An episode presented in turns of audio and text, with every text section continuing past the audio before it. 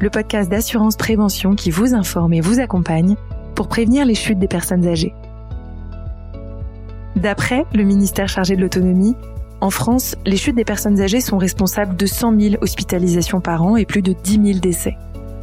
Alors que vous soyez une personne à risque, un aidant, un proche ou un simple citoyen, vous pouvez toutes et tous agir à votre échelle pour répondre à cet enjeu de santé publique. C'est pour vous donner les moyens d'agir qu'au sein d'Assurance Prévention, l'association de France Assureurs, nous sommes mobilisés pour prévenir les risques du quotidien. Il s'agisse des risques routiers, naturels, des risques de santé et des accidents de la vie courante. Vous entendrez donc dans ce podcast des témoignages et des paroles d'experts pour vous informer et vous accompagner pas à pas sur ce sujet souvent sensible. Bonjour à toutes et à tous, je suis Ombline Desgermanosda, je suis journaliste et je suis ravie de vous accueillir dans ce podcast. D'après le portail national d'information pour les personnes âgées et leurs proches, prévenir le risque de chute nécessite d'abord de prendre soin de sa santé. Pratiquer une activité physique adaptée régulière et veiller à son alimentation sont indispensables à cette prévention et à l'autonomie de la personne âgée.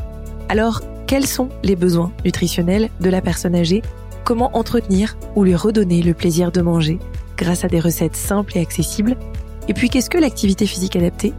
Et quels exercices, par exemple, favorisent l'équilibre du corps Pour répondre à ces questions, dans ce troisième épisode, je serai accompagnée par Isabelle de Vaugelas, diététicienne nutritionniste et docteur en pharmacie, et Justin Santamaria, enseignant en activité physique adaptée. Alors dans ce premier temps du podcast, j'ai le grand plaisir d'accueillir Isabelle de Vaugelas. Bonjour Isabelle, et merci d'être avec nous. Bonjour. Isabelle, une mauvaise alimentation, une dénutrition, est un facteur qui augmente le risque de chute pour une personne âgée. Alors, quels sont les besoins nutritionnels quotidiens des personnes âgées et pourquoi? Alors c'est vrai que c'est un, un, grand sujet, la dénutrition, puisqu'on sait qu'aujourd'hui 800 000 personnes en France souffrent de dénutrition et que d'ici 2040, c'est 25% de la population qui aura plus de 65 ans. Donc c'est vraiment un problème à régler euh, maintenant, j'ai envie de dire.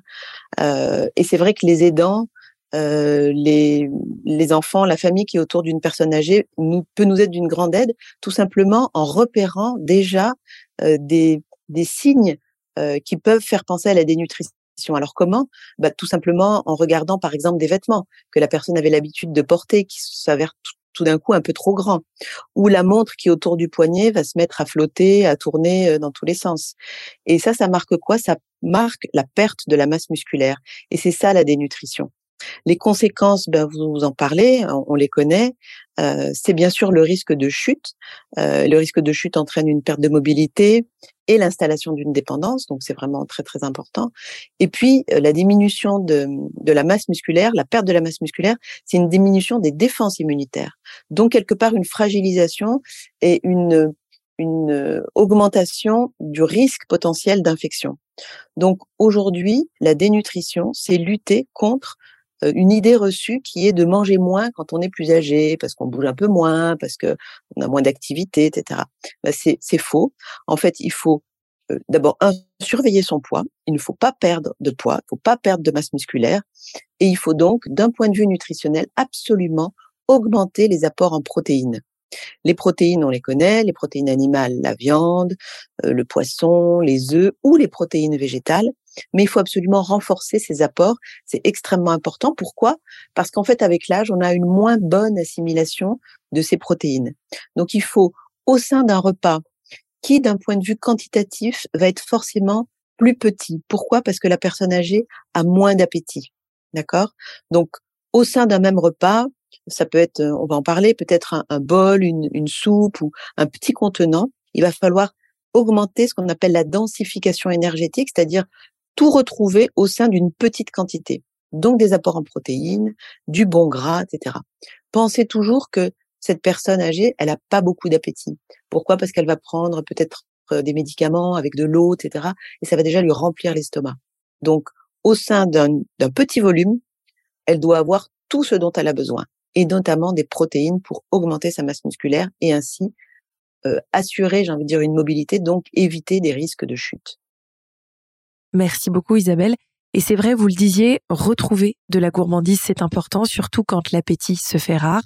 Et justement, j'aimerais partager avec vous le témoignage de Laura, qui nous dit Bonjour, Je me suis aperçue que ma maman euh, avait maigri et que par manque d'appétit et d'énergie, elle ne cuisine plus. La plupart des aliments qu'elle mange sont industriels et souvent périmés. Je voudrais l'aider à retrouver l'envie de manger et lui montrer que cuisiner des plats gourmands et adaptés peut être simple. Pourriez-vous me suggérer deux menus faciles à réaliser? Alors c'est vrai que la bonne idée pour les aidants, c'est déjà très bien à l'heure de repérer ce qui se passe chez sa maman, d'ouvrir les placards, d'ouvrir le frigo, de poser des petites questions, quand est-ce qu'on fait les courses, comment on fait les courses, etc. La bonne idée pour les aidants, c'est d'abord de se rappeler quels sont les plats que cette personne aimait avant. D'accord? On a tous un plat fétiche ou un plat qui va rappeler un bon souvenir ou un plat qu'on cuisinait, je sais pas, tout euh, au repas du dimanche avec toute la famille, etc. Et ça, c'est très important. Pourquoi? Parce que ça, tout de suite, ça va faire appel à des émotions qui sont des émotions positives et du coup donner envie, comme vous dites. Donc donner envie de manger. Donc ça, c'est très très important. Et puis, comme euh, je l'ai déjà dit, il va falloir que ces plats, eh ben juste, on les adapte un petit peu par rapport à notre objectif présent dans le cadre de la dénutrition, qui va être d'augmenter la densité énergétique en augmentant d'un côté les protéines et de l'autre côté les bons gras. D'accord? Donc pensez que au sein d'un petit bol ou d'une petite assiette, euh, peut-être pas servir dans une trop grande assiette, mais il va falloir que la personne puisse trouver tout ce dont elle a besoin pour un repas. Alors là, ben, moi, j'ai pensé à, à, deux menus, mais qui sont peut-être moi, mes petites préférences, on est un peu en période d'hiver, là, au mois de novembre. Euh, j'ai pensé au pot-au-feu parce que c'est un plat qui est qui est un peu traditionnel, c'est un plat familial. Alors, bah, le pot-au-feu traditionnel, on sait, il va y avoir le bouillon. Donc, le bouillon, euh, on va pas servir un gros bol de bouillon. Pourquoi? Parce que bah, il y aura pas de protéines. Hein, c'est un, liquide clair.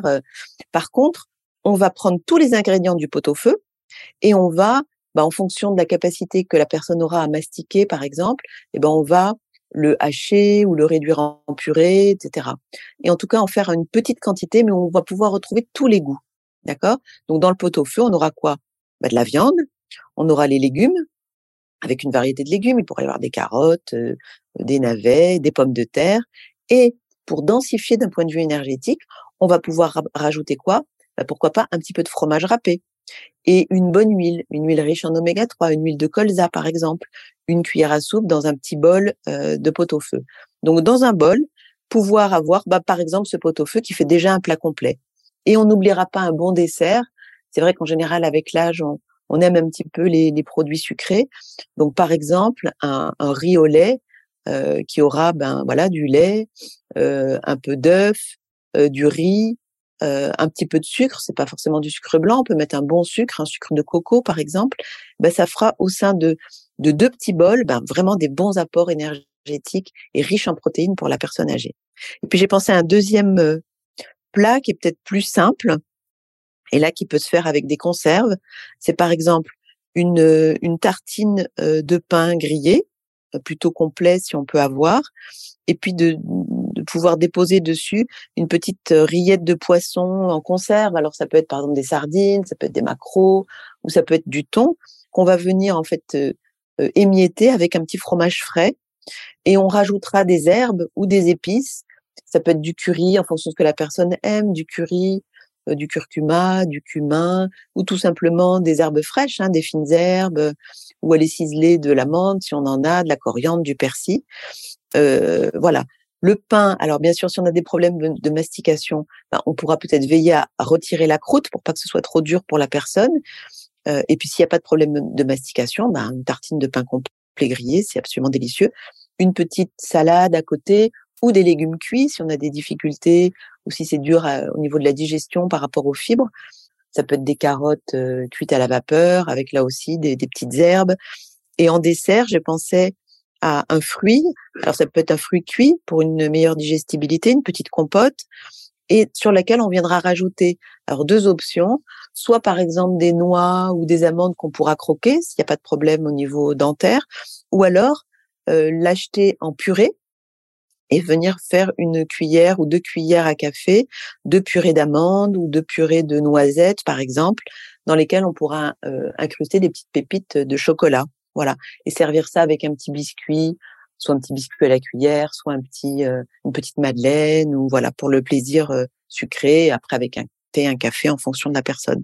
Voilà, c'est deux options un peu différentes, mais qui sont un qui peut être facilement fait tout seul, je pense plutôt à la tartine. L'eau pot feu, c'est vrai qu'il faut peut-être faire cuire un peu, mais c'est aussi un plat qui se garde et plus on le cuit, on le recuit, meilleur c'est. Donc ça peut être quelque chose qui peut se consommer sur plusieurs jours. Voilà. Se rappeler aussi que si la personne âgée est vraiment fatiguée, a presque un petit peu de déprime, ce qui peut aussi arriver quand il y a cette dénutrition qui s'installe. Pourquoi? Parce que les protéines, ne pas oublier que les protéines nous permettent aussi de fabriquer nos neuromédiateurs. Donc c'est très important par rapport à l'humeur. Pour fabriquer sa dopamine, sa noradrénaline, sa sérotonine, on a besoin de protéines. Donc, mais si jamais pendant une période intermédiaire, il y a des difficultés à préparer les repas par rapport à cette personne âgée, ne pas oublier et ne pas hésiter à faire appel aux services. Vous savez qu'il y a des services de portage de repas à domicile qui existent aujourd'hui dans, dans beaucoup, beaucoup de villes, euh, se renseigner auprès des mairies euh, ou demander conseil à son médecin. Et euh, c'est vrai que ça pourra être aussi une solution intermédiaire pour éviter absolument, alors là je suis d'accord avec, avec votre témoignage, pour éviter absolument les produits industriels qui souvent n'apportent pas suffisamment justement les besoins nutritionnels de la personne âgée. Merci beaucoup pour vos conseils. Alors au respect des besoins nutritionnels s'ajoute la nécessité d'avoir une activité physique adaptée, on l'a dit, afin de prévenir efficacement le risque de chute pour une personne âgée. Mais comment se définit l'activité physique adaptée? Comment la traduire au quotidien? Pour répondre à ces questions, dans cette seconde partie de l'épisode, j'accueille Justin Santa Maria, que je vous ai présenté il est enseignant en activité physique adaptée. Bonjour Justin et merci d'être à notre micro aujourd'hui. Bonjour Ambline. Alors Justin, pour commencer, qu'est-ce que l'activité physique adaptée et à qui s'adresse-t-elle? L'activité physique adaptée, euh, il y a plusieurs euh, choses qu'il faut définir. Euh, d'abord, quand on parle d'activité physique, on ne parle pas de sport, mais bien de tout type d'activité physique qu'on va pouvoir retrouver dans une journée, dans une vie. Donc, ça va comprendre les activités physiques domestiques, ça va comprendre les activités physiques professionnelles, les activités physiques de loisirs, les activités physiques sportives.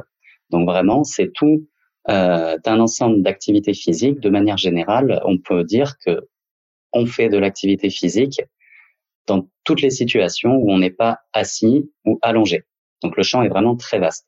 Ensuite, l'idée de l'activité physique adaptée, c'est que le professionnel, donc l'enseignant en activité physique adaptée, va adapter la pratique de différentes activités physiques pour des publics à besoins spécifiques dans différents buts. Donc, on va toujours avoir euh, un but au niveau biomécanique et physiologique, un but au niveau psychologique et un but au niveau social. Donc, en fait, l'activité physique adaptée, elle s'adresse à toutes les personnes, on va dire, et le but d'une prise en charge en activité physique adaptée ou le but de la pratique d'activité physique adaptée, ça va être d'améliorer la qualité de vie des personnes qui les pratiquent.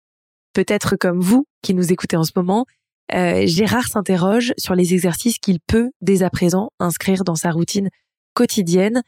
Il nous dit Bonjour, j'aimerais travailler mon équilibre qui me joue parfois des tours à 83 ans passés. Je marche avec une canne depuis peu euh, je me sens un petit peu plus en sécurité, mais je n'ose pas aller marcher aussi longtemps qu'avant. Quels exercices me conseillez-vous pour travailler euh, bien cet équilibre et puis aussi retrouver de l'assurance? Merci beaucoup. Justin. Alors, si on prend le cas de Gérard, ce qui est très intéressant, c'est que il va dehors, il marche dehors avec sa canne. Donc, euh, c'est une activité physique quotidienne, ça fait partie des activités de la vie quotidienne, et il faut vraiment essayer de capitaliser là-dessus. Donc, s'il se sent en sécurité avec sa canne, il va continuer à marcher, mais ce que Gérard va pouvoir faire pour travailler son équilibre dans cette situation particulière, ça va être par exemple d'essayer de conscientiser le fait qu'il s'appuie un petit peu moins avec sa canne quand il l'a dans la main. Donc l'idée, c'est de réduire euh, le support des membres supérieurs. Ça, c'est une première chose qu'il peut faire très concrètement quand il marche avec sa canne à l'extérieur. Maintenant, s'il veut essayer d'aller un petit peu plus loin, on va euh, faire quelques petits exercices un peu plus spécifiques. Euh, avant tout, on va toujours s'assurer d'être dans une situation de sécurité. Si on travaille par exemple chez soi à la maison, on va s'assurer que un proche ou un aidant est à proximité pour pouvoir nous aider en cas de besoin. Par exemple, en exercice d'équilibre dynamique, donc quand on marche, Gérard va pouvoir, à l'aide d'un mur, en longeant un mur par exemple, essayer de marcher avec les pieds les plus serrés possibles, essayer de marcher un petit peu à la manière euh, d'un mannequin sur le, le, podium, essayer de marcher euh, les pieds l'un devant l'autre, toujours avec une main le long du mur pour pouvoir s'aider en cas de déséquilibre. Et petit à petit, on va essayer de se servir le, de moins en moins du mur, en fait. Si on veut travailler euh, au niveau de l'équilibre euh, statique, parce que on, on parle d'équilibre dynamique ou d'équilibre statique. Donc équilibre statique quand on est debout. Gérard va pouvoir, par exemple, rester à côté de ce même mur le long duquel il a marché et essayer de tenir le plus longtemps possible pieds joints debout. Ou bien, si c'est trop facile pour lui, il va pouvoir essayer de tenir debout un pied devant l'autre. Là, ça devient de plus en plus difficile. Toujours avoir un, appui au niveau des mains, que ce soit un mur, une chaise ou une table, pour pouvoir s'aider en cas de déséquilibre et ne pas euh, risquer de chuter. Merci Justin. Et quand une personne âgée est alitée ou en fauteuil roulant, est-ce qu'il y a des exercices qu'elle peut faire facilement euh, même dans cette situation? Alors, si on devait retenir un seul exercice dans chacun des cas, euh, quand on parle d'activité physique adaptée, on doit toujours, toujours se poser la question de l'utilité dans la vie quotidienne. Hein. Faire de l'activité physique, c'est bien, mais que ce soit utile, c'est mieux. Donc, si on prend le cas d'une personne en fauteuil, pour conserver un maximum d'autonomie, on va essayer de travailler le transfert assis debout pour pouvoir, par exemple, faire un transfert depuis le fauteuil roulant à un fauteuil classique ou une chaise classique pour pouvoir aller dîner avec ses pères, avec ses amis, ou bien se lever du fauteuil pour aller sur un canapé, se lever du fauteuil pour aller sur le lit, etc. Donc là, tout simplement, on va essayer de se mettre, on va se mettre face à une table ou face à une chaise ou face à un support avec lequel on va pouvoir s'aider au niveau des mains et on va essayer de se lever. Euh, ça peut être une seule fois, ça peut être deux fois, ça peut être trois fois selon les capacités de chacun. Donc vraiment, essayer de travailler ce transfert pour conserver de la force au niveau des membres inférieurs, au niveau des jambes. Avant de faire ce transfert, si vraiment on, ne bouge pas assez, on peut commencer par simplement faire des petits mouvements au niveau des chevilles ou des genoux pour essayer de déverrouiller un peu les articulations et réveiller euh, les différents systèmes. Au niveau d'une personne alitée, ce qui est important, c'est de travailler et de conserver des capacités d'activation sur la chaîne postérieure, donc au niveau du dos. Parce que dans le lit, on n'utilise plus du tout les muscles du dos. Donc, un exercice qu'on conseille régulièrement aux personnalités, ça va être de faire le poisson, en fait. Ce qu'on appelle le poisson, c'est simplement essayer de reproduire un petit il faut, il faut imaginer le mouvement du poisson euh, qui va gigoter euh, par terre euh, quand il est hors de l'eau. Et l'idée, ça va être de s'appuyer sur ses talons, ses épaules et s'aider de ses bras, tout en levant, euh, tout en levant les fesses. On va garder les talons sur le lit, les épaules sur le lit, et on va essayer de lever les fesses pour ne plus toucher le, le lit. Donc vraiment, on va on va s'arquer en fait, on va se cambrer, et en ce faisant, on va activer tous les muscles de la chaîne postérieure, ce qui est très intéressant. Et ensuite, dans un deuxième temps, on va pouvoir, par exemple, travailler le transfert allongé assis au bord du lit. Donc pour ce faire, depuis la position allongée sur le dos, on va tout simplement rouler sur le côté, se mettre sur le côté, donc euh, sur sur un bras, un flanc, euh, une hanche, et en s'aidant des bras, on va pousser sur le lit pour essayer de redresser le tronc, de se redresser sur le bord du lit, en laissant glisser les jambes ben, au bord de ce lit pour en finir en fait dans la position assis au bord du lit. Justin, est-ce que vous auriez un dernier mot à adresser euh, aux personnes âgées, aux aidants qui nous écoutent aujourd'hui? Peut-être un dernier mot juste sur l'importance de la, de la motivation et, du plaisir dans l'activité physique, parce qu'on sait très bien, euh, aujourd'hui c'est très bien documenté, l'activité physique adaptée, c'est euh, bénéfique euh, pour la prévention du risque de chute. On va réduire le risque de chute avec euh, des programmes d'activité physique adaptée chez la personne âgée. Mais il faut que ces programmes ils soient suivis. Il faut que l'activité physique elle soit faite de manière régulière. Ça, c'est vraiment la, la clé, la régularité. Avec la régularité, on pérennise les habitudes de vie et les acquis. Donc, il faut vraiment euh, essayer de s'engager dans des activités qui, qui sont un réel plaisir. Et ça peut tout simplement euh, être, se rencontrer entre amis et marcher et discuter. Euh, on peut le faire avec des amis, de la famille, des petits enfants.